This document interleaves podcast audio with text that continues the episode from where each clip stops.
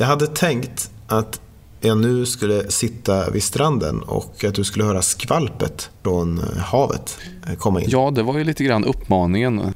Du lovade ju det rent av. Ja, eller kanske syrsorna eller de konstiga fåglarna och så vidare. Men istället så sitter jag i ett eh, mötesrum. Nej, men vi kanske ska säga det då att, eh, att det kanske är lite dåligt ljud. Det, det får bli som det blir helt enkelt. Jag sitter här i Bali. Eh, jag kom iväg. Jag har varit här en vecka och det är härligt. Och vi får väl anledning att prata om, om just det i denna podd. Ja, verkligen. Jag sitter själv under ett täcke i Majorna i Göteborg. Det är otroligt varmt. Det är varmare än Bali och jag vet inte hur länge jag kommer klara av det innan jag tuppar av heller. Men det är skönt att vi är igång i alla fall, för det är vi väl? Vi är väl igång? Ja, verkligen. Nu, nu är vi igång. Eh, oavsett, trots allt och genom allt. Nu är vi igång.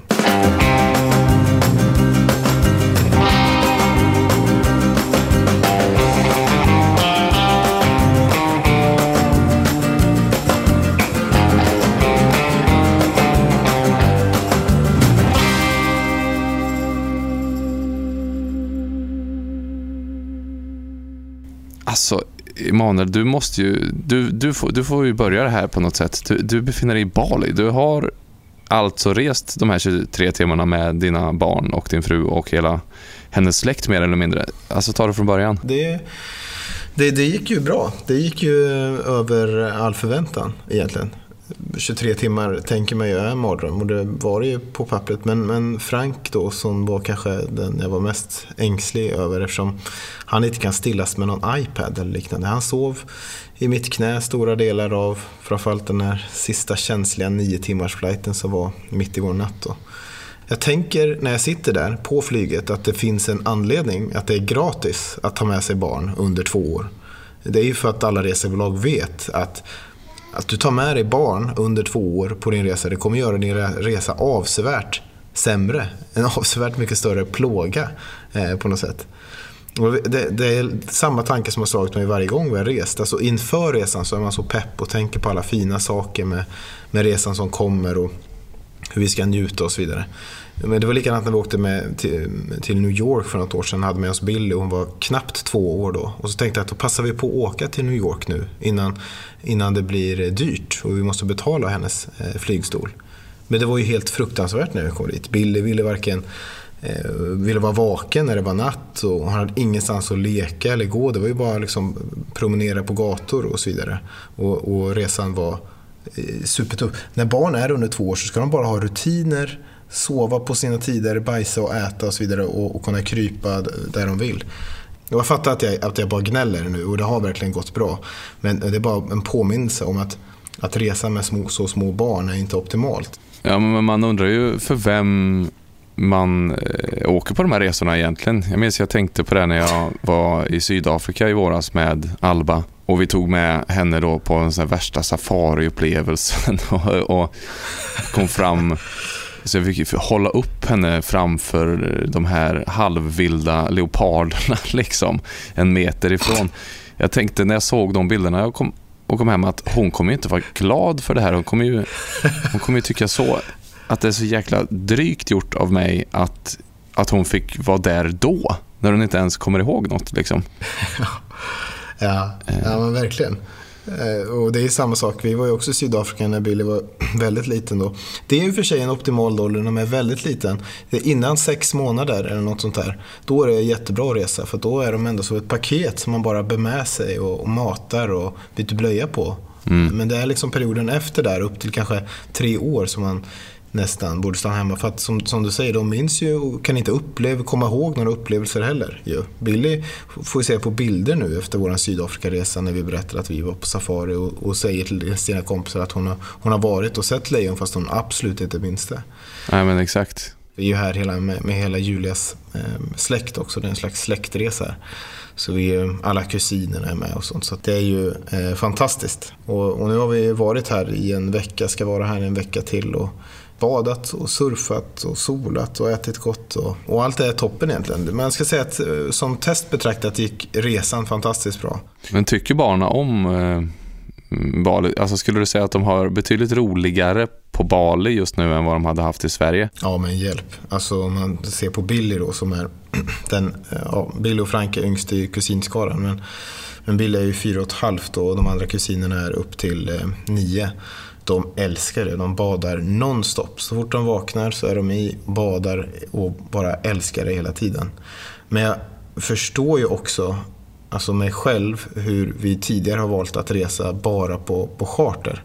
För att det man vill på sådana här resor, det är att minska, ha så lite friktion som möjligt. För man vet ju att barn uppskattar egentligen bara de här, det här badet. Så man vill liksom åka någonstans, bli ledsagad hela vägen, ha minimalt med problem, eh, veta rutinerna, få rutiner och bara liksom gå till samma pool eh, varje dag. Det är ju vad man vill allra mest som småbarnsförälder på, på resa, i alla fall jag slippa strulet. Men det är det jag alltid har känt att det, det, är så synd på något sätt att man måste ta sig tvärs över jorden för att få, få det lugnet. Att alla upplägg är liksom att, eh, ja, men att charter är då i Turkiet eller på Kanarieöarna eller till och med rent av på Bali eller vad det nu må vara. Att man inte kan ha det. Alltså just det borde man ju kunna ha hemma istället tänker jag. Mm. Alltså om det bara är det lugnet man är ute efter, då är det väl onödigt att man utsätter jorden för alla dessa koldioxidutsläpp bara för att man inte vill planera middagen i en vecka. Liksom, eller så. Man borde ju sant, jag har tänkt på det. Någon, någon form av eh, bara föräldraresort. Alla städer borde ha det i Sverige.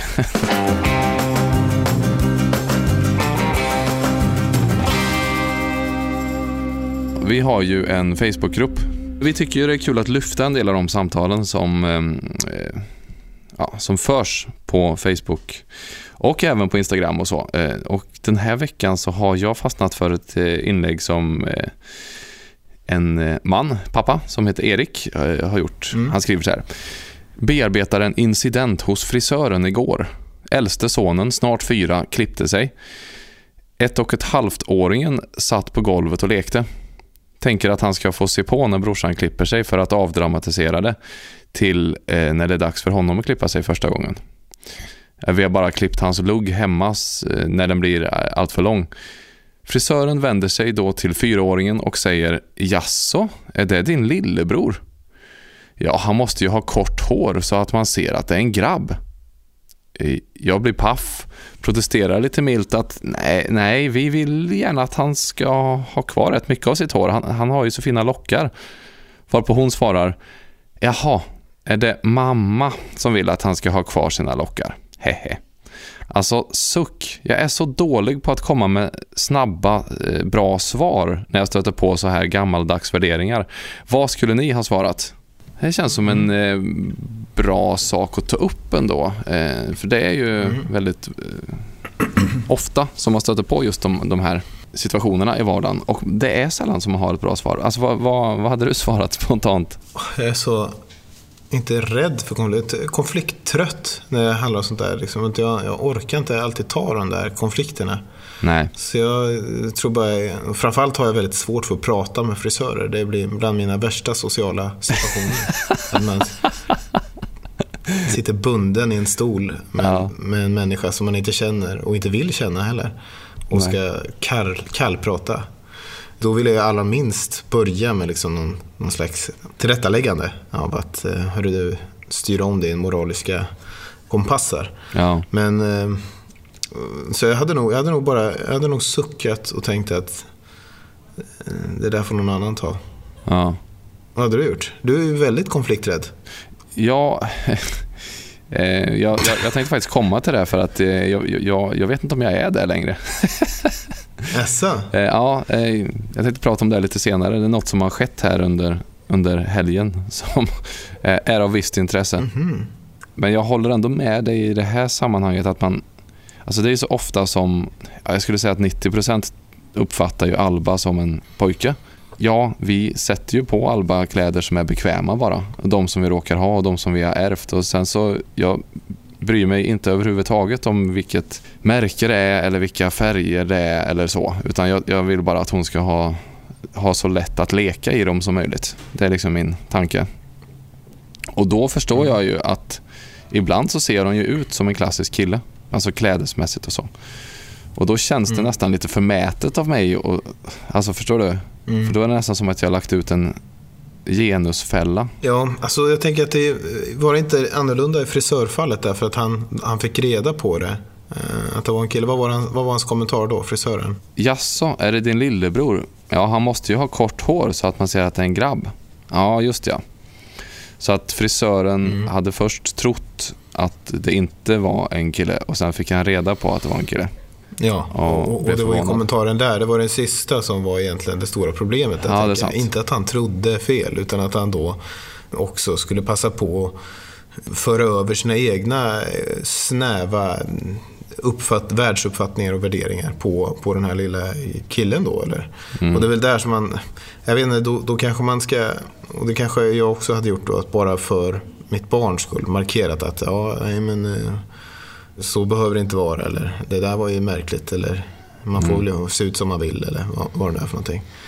Ja, Men jag är med på ditt sammanhang där. Det är, eh, så fort jag sätter på Frank till exempel rosa kläder så, så är det ju alltid frågan om, om vad heter hon eller och att man känner att man har gjort upp en fälla. Och jag tycker att det är rätt fint. Alltså, att, man, att, en, att man bara rättar och säger att han heter Frank gör att, att man hjälper till att, att få folk att vad vet jag, inte ha föreställningen att alla ska se ut likadant. Eller? Man gillar visserligen en fälla men det är ju för att få till de här tillfällena i vardagen att eh, skjuta på utvecklingen i Mm. en liten, liten positiv riktning i alla fall. Då. Och det är kanske är det man vill göra där hos frisören också då. Skjuta på i en liten riktning. Ja.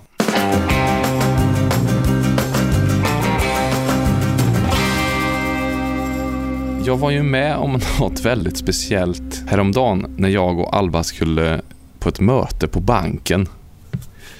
Det är ju så, jag håller på att starta ett bolag för att kunna fortsätta jobba med radio och så. Jag måste börja fakturera så att Ja, jag håller på att ordna min första tills vidare anställning som journalist. Jag ska bli anställd i. Rasmus Persson aktiebolag. Det är Ja. fantastiskt kul. Men också ganska Ja. bökigt. Det, det är så mycket som man ska fixa med ju, som jag inte är van vid och som jag inte kan. Mm. Och en sak som man måste ha då, det är ett sånt här bankintyg. Och då har jag en bank som är Swedbank och jag ringer till dem och frågar hur ska jag få det här intyget. Ja, då måste du gå till den här, eh, det här kontoret imorgon klockan 11.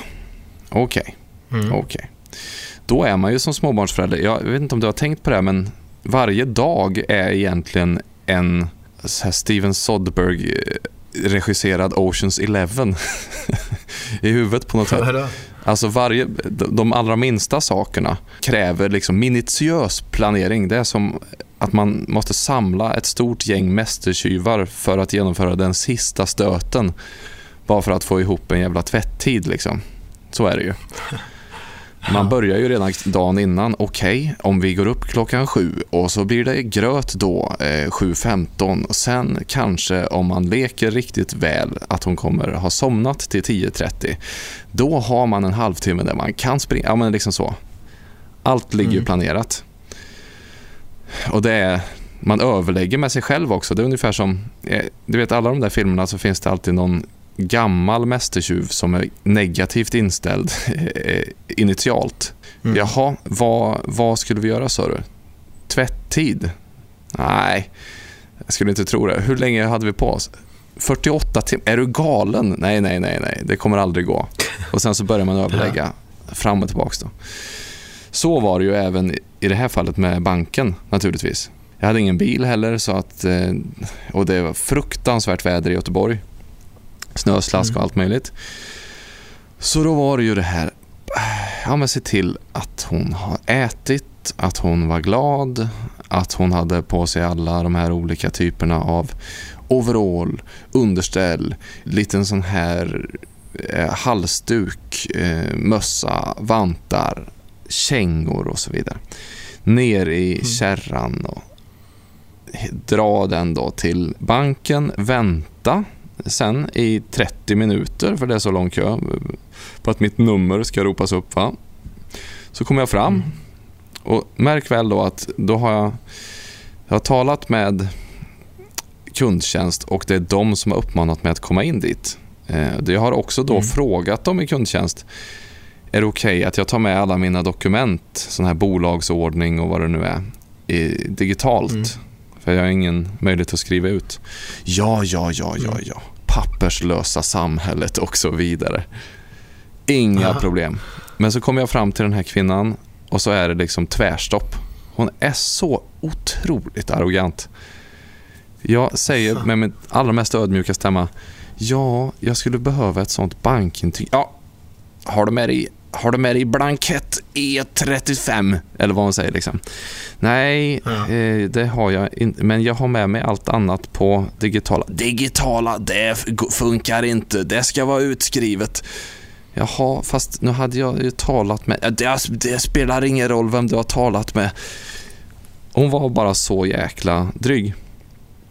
Ja. Och normalt sett så hade ju jag knutit eh, näven i byxfickan och sen bara gått ja. ut. Och sen så ja. på något sätt ja, hanterat det internt. Men när man har barn och man har genomfört hela den här Oceans Eleven-kuppen för att ta sig dit. Det är så intressant. Man, jag har ju inga marginaler kvar. Det, så fort eh, jag stöter på den här typen av ologisk eller omotiverad arrogans i vardagen, då händer det något med mig nu som är, är intressant alltså. Ja, Vad hände då? Nej, men jag blev ju... Jag blev ju så kolerisk. Jag vrålade ju där inne va. Det, det, var ju, det var ju fullsatt. Det var så mycket folk. Jag skrek. Nu blir jag, nu blir jag arg! Skrek jag. Jaha, då, då, då blev en backa lite. Jaha, oj då, oj då. Jaså, det säger du. Ja, och det ska jag säga dig. Jag blir arg för att du har en sån jävla pissig stil alltså. Du är en sån fruktansvärd människa. Hur, och sen så börjar jag då demontera eh, alla hennes eh, argument och invändningar. Avslutade med att jag aldrig vill tala med henne i hela mitt liv igen. Inte en sekund. Eh, och att jag nu kommer byta bank omedelbart. Jag menar, Swedbank, ärligt talat, jag har varit kund i 30 år. Jag har aldrig varit inne i ett bankkontor när man då väl kommer in, då, jag tycker, ska vi ta 10 minuter? Ska vi sätta oss? Ska vi ge våran 30 år gamla kund 10 minuter av vår tid? Ska vi göra det? Ska vi kanske... Han, du, alltså du har barn med dig, ja. Ja, ja jag förstår lite ja. jobbigt. Ska vi kanske ta, ta, svara på dina frågor lite grann? Ja, du har väntat. Hur länge hade du väntat? Har 45 minuter, ja. Ja, men vet du vad? Vi ska hjälpa dig. Inget sånt ju. Så att jag vill bara säga det att Swedbank är en pissbank och jag vill aldrig mer eh, ha något med dem att göra faktiskt. Såvida de inte blir intresserade ja, av att sponsra podden, då kanske jag kan. Nej, men vad jag gjorde var att jag bara gick rakt ut ur banken, runt hörnet till Handelsbanken och Jaha, det sant? snipp, snapp, snut så var sagan slut. Ja. Det här, det... Är ju en, eh, det här är ju, det här är Bingo-Jörgen som eh, tar sig uttryck igen. Ja, jag vet. Uh, jag fattar inte vad som har hänt med mig, men, men det är befriande på ett sätt, för att jag tycker inte... I inget av de här två fallen så har jag varit fel ute, så att säga. Nej, nej visst. Ja. Men vad, hur reagerade Alba då, när du skrek? Hur reagerade omgivningen? hon sov, Alba, så att det var ganska lugnt. Ja. Men däremot märkte jag också det, det motsatta för att eh, sen jag var så uppeldad över det här så att jag var, ja, var tvungen att gå och ta en lunch tänkte jag för att liksom komma ner lite grann. Och då vaknade Alba mm. så det passade bra, hon behövde äta också. Så gick vi till ett café där det var en person i personalen som var så otroligt trevlig mot Alba. Hon mm. lekte titt ut och busade och ja men du vet, såg henne på ett mm. sätt som ju är så enormt ovanligt i det offentliga. Mm. Och då var det som att på samma sätt som jag blir förstärkt eh, på grund av bristande marginaler eh, när jag upplever mig orättvist behandlad så blir jag också förstärkt i min givmildhet när jag upplever det motsatta. Mm. Så att mm. jag gav ju den här personen en Alltså min högsta dricks någonsin. Jaså? Jag dubblade notan bara. Jag, jag, har aldrig, jag har aldrig gjort det hela mitt liv. Är det sant? eh, så jag la, Vad hände? Jag la på en extra hunka. Det kostade 100. Jag betalar 200. Du, Men- du, men- du som men- känner mig alltså, förstår ju att det här är något eh, fruktansvärt ovanligt alltså. Ja, ja verkligen. Nej, men eh, det, och det är också ovanligt att du skäller ut någon och skriker, skriker över hela banken. Ja. Det, det är ju någonting, jag förstår ju det. Alltså man drivs ju till, alltså jag känner det räcker den här veckan. Alltså jag känner att när man, man landar eh, här bara, man är med barn hela tiden och så vidare. Man har, man, man, man har, om man gör någonting eller utsätter sig själv för stress eh, med barn så, så har man väldigt små marginaler åt alla håll. Alltså man kan börja gråta väldigt lätt. Mm. Eh, Både, både eh, av glädje och av ilska och eh, sorg eller vad det nu kan vara för någonting. Det är intressant ju. Du fick det liksom allting komprimerat under en eftermiddag. Ja. men det är väl också återigen, det känns som att ett tema den här månaden att jag på olika sätt anknyter till den här rustningen, emotionella rustningen som man, som man har byggt upp under alla barnlösa år. Hur den rämnar allt Mm. mer i takt med livet som pappa helt enkelt. Mm. Så nu så kommer du alltså hädanefter ryta ifrån. Du känner dig närmare till, eh, eh, till dina, ja, vad ska man säga, äh, sanna känslor då? Jag tror det. Och servicepersonal out there, watch out alltså. Watch out om du ser mig och Alba komma gåendes.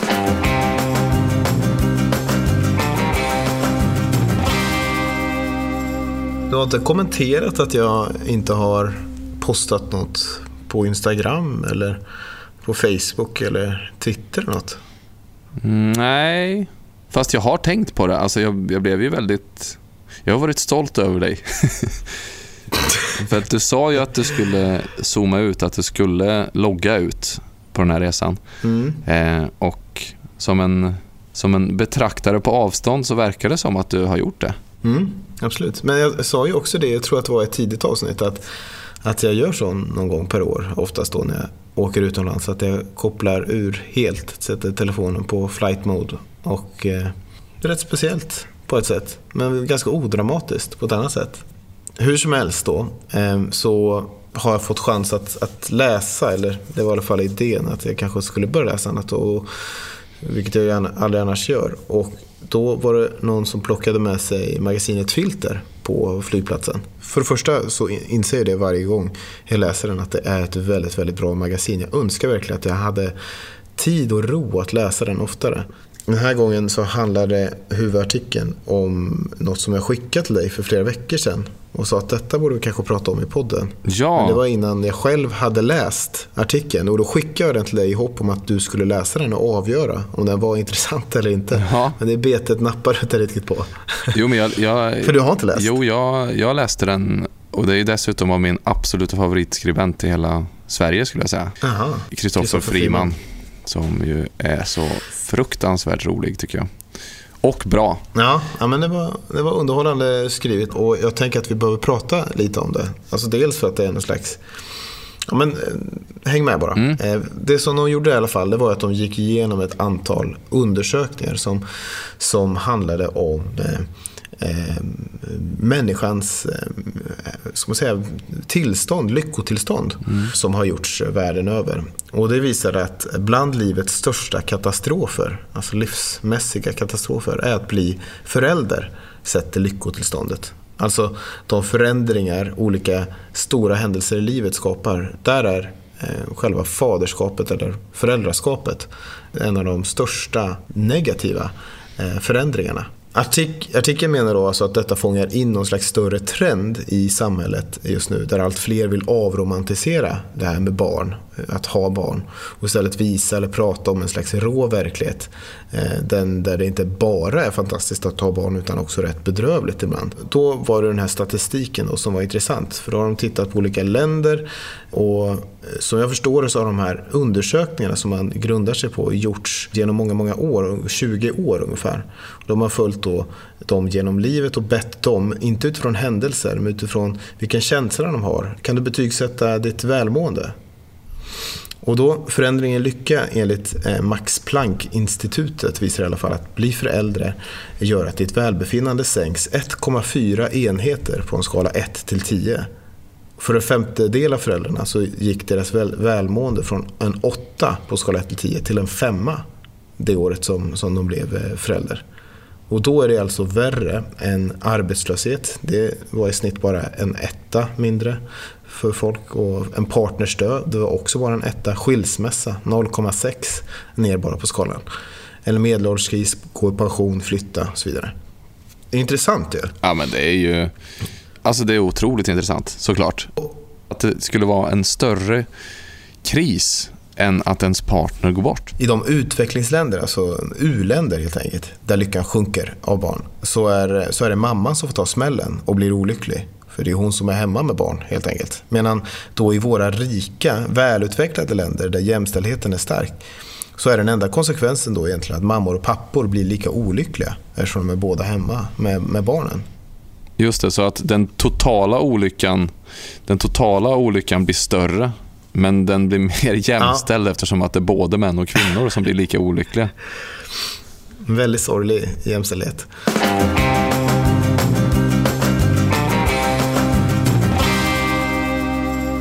TCO har ju varit med oss som sponsor för den här podden sedan starten. Det har ju varit väldigt fint att de mm, liksom chansade på att det här var väl en intressant podd som kanske någon vill lyssna på. Otroligt fint ska jag säga. Ja, verkligen. Det känns ju som en gammal vän på något sätt. Mm. Ja, verkligen. Eh, alltså, kanske, eller kanske en storebror. För att ja. Eh, de har ju lärt oss så mycket under resans gång. Verkligen. Jag har tänkt på det många gånger att, att de små eh, vad ska man säga, faktabitarna som de har skickat med eh, till den här podden verkligen har lyft och inte allt känns som något slags eh, reklamigt inslag utan som att det tillfört någonting och öppnat upp lite det har varit lite ögonöppnande stundtals till och med. Ja, verkligen. Eh, vad minns du från tiden som har varit? Ja, men det man framförallt minns det är ju alla mängder av eh, argument för att eh, dela föräldraförsäkringen lika helt enkelt. På de här 17 avsnitten när vi har pratat och tagit upp allt det som TCO har skickat till oss så känns det ju det känns ju som att man saknar alla argument för att inte ja, dela föräldraförsäkringen helt lika helt enkelt. Ja men verkligen. Och vi är eh, igen väldigt tacksamma för att TCO har varit med. Tjänstemännens centrala organisation som alltså är en slags, vad ska man säga, eh, intresse, eh, påverkansorganisation och paraplyorganisation för en väldig massa olika fackförbund då i Sverige. Ja men så tack! Tack TCO verkligen.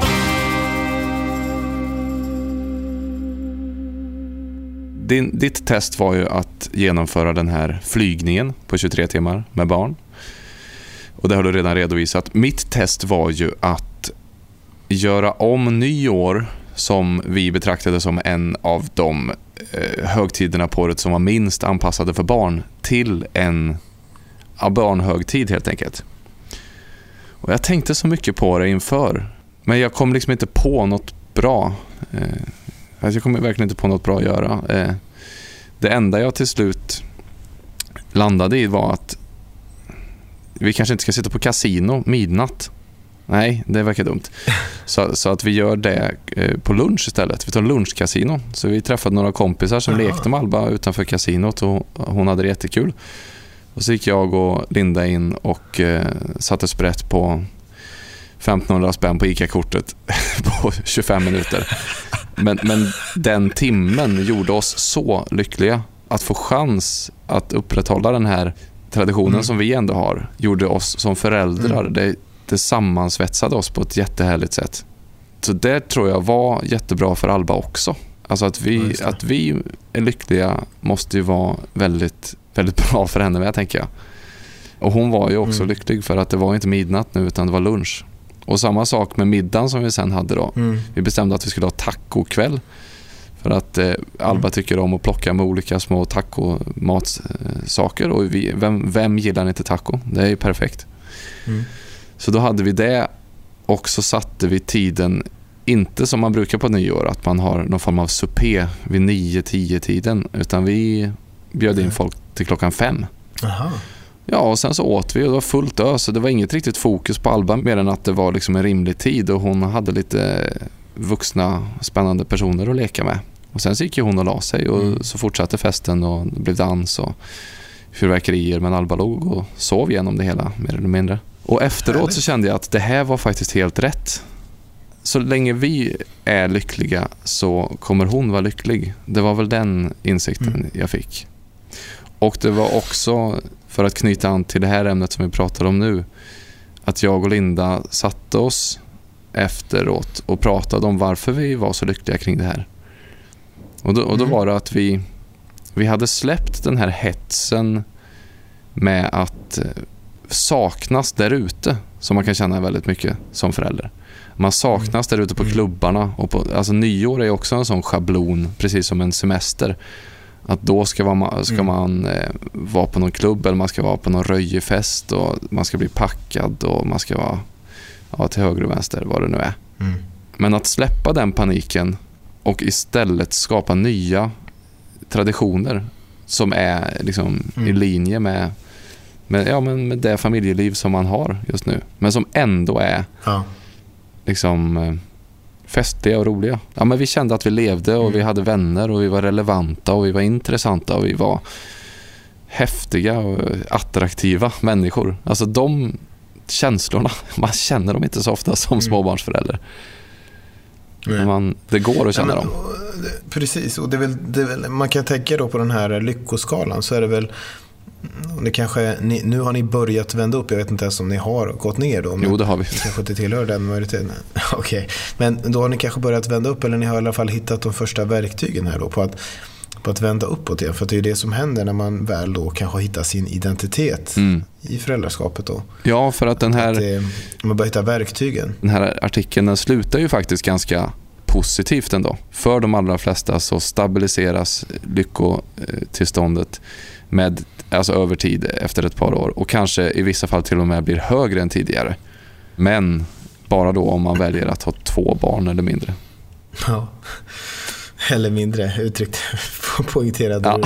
det, det tänker jag det är, ett, det är ett avsnitt för framtiden. Att prata om hur många barn eh, man ska ha och normer som finns där. Men, men eh, just nu så kanske det räcker med att, att konstatera detta. Att vi behöver nya långsiktiga mål, bi- målbilder. Jag tänker så mycket, när man var gravid så pratades mycket om att kvinnorna skulle ha målbilder för att kunna Ja.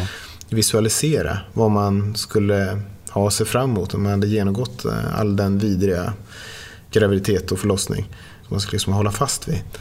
Ofta är ju det en Instagram-bild då. Men sen då behöver vi skapa en annan bild som, som kanske innesluter mig som pappa och mamma i det här bajs och matmaskineriet också. Precis. Där vi liksom mycket tydligare förstår vad är det vi behöver göra avkall och vad är det vi har vunnit. Ja, För det vi har ju såklart vunnit väldigt mycket också. Och hur ser min nya identitet ut där? Nej, men också så tror jag att det är superviktigt att fundera på vad som gör en olycklig. I många fall så tror jag det är det här att man upplever sig sakna något som man tidigare hade. Eller att man har förlorat någonting.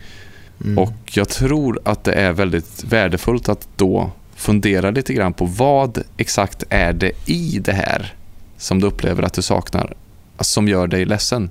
För oftast så är det ju faktiskt Mm. inte att rent konkret stå nere på Jack idag klockan tre eh, en torsdag och eh, fundera på om det finns någon där inne som, som kanske vill fortsätta festa. Det är ju Mm. oftast inte det man saknar utan det är ju mer känslan av att vara relevant eller kä- känslan av att vara Levande. levande. ja, precis. Och kanske kan man skapa de känslorna eh, på, på Mm. nya sätt. Det tror jag i alla fall. Och, och det är väl det som är utmaningen. Eh, och det är därför man Mm. behöver de här målbilderna. Men, men, det är något som vi får jobba på framöver i podden också ju. Eh, För det finns ju en fara, jag vet inte om vi har hamnat där. Jag hoppas inte vi uppfattas som det när vi pratar. Eller våra framtida barn uppfattar det när de hör det här. Att vi hamnat i en slags negativ spiral där vi bara använder det här som en slags eh, terapisession där vi ska berätta om allt fasansfullt. Det, det här är ju våran ventil. Det är, det är ju här som vi stöter och blöter de tuffa och svåra ämnena. Ja, Det tror jag är bra om det får vara verkligen. så. Nej men Frank, Billy och Alba, vi älskar er om ni hör det här om 20 år. Och vi gör det för att vi tror att vi blir bättre pappor. Ja, gud ja. Och ni har gjort oss så lyckliga. Verkligen, det har ni. Eh, vad, vad ska du göra nu? Ja, nu är, klockan är ganska sent här. Det är ju inte så sent hos dig, det är mitt på dagen va. Eh, men här, barnen har lagt sig så nu ska jag väl traska ut, kanske ta ett dopp i poolen och eh, sen ska jag väl försöka sova så att jag är pigg imorgon när de vaknar svintidigt. Men vad gör ni sen imorgon då? Eller är det liksom det är bara det är bad, Nej, bad, nu... bad, sen restaurang, sen bad, bad, sen middag någonstans och sen hem, eller? Ja, det är ganska mycket så. Men imorgon ska jag åka till Ubud, som ligger mitt på ön här. Vi ska byta plats. Vi har varit på samma ställe här i Sanor eh, i några dagar. Så då ska vi bo på något fint ställe och gå på apsafari. Åh oh, jäklar. Så att jag har säkert, ja, säkert massa att berätta. Oh, tänk om du får se näsapan då. Vecka. ja, just det. Oh. Ja, ja. Eh, ja. Jag ska inte men, bli eh, för avundsjuk. Nej, bli inte det. Men, men vi, vi ses ju face to face eh, nästa gång. Det ser jag väldigt mycket fram emot att slippa det här avståndet. Ser mycket fram emot att eh, få träffa dig. Mm. Eh, nu så ska jag ut och ta dopp i poolen. Vad härligt. Nu ska jag ut och gå i vertikalt snömodd-oväder och eh, ja, försöka hitta en ny bank. ja. Fortsätt eh, att snacka med oss både på Instagram, där heter vi ju Faderskapstestet och på Facebook då, eh, om man är pappa, då tycker jag man ska gå med i gruppen som heter Pappagruppen. Mm. Faderskapstestet, pappagruppen. Eh, ha det bra nu. Vi hörs igen om en vecka. Ha det gött. Ja. Det gör vi. Hej.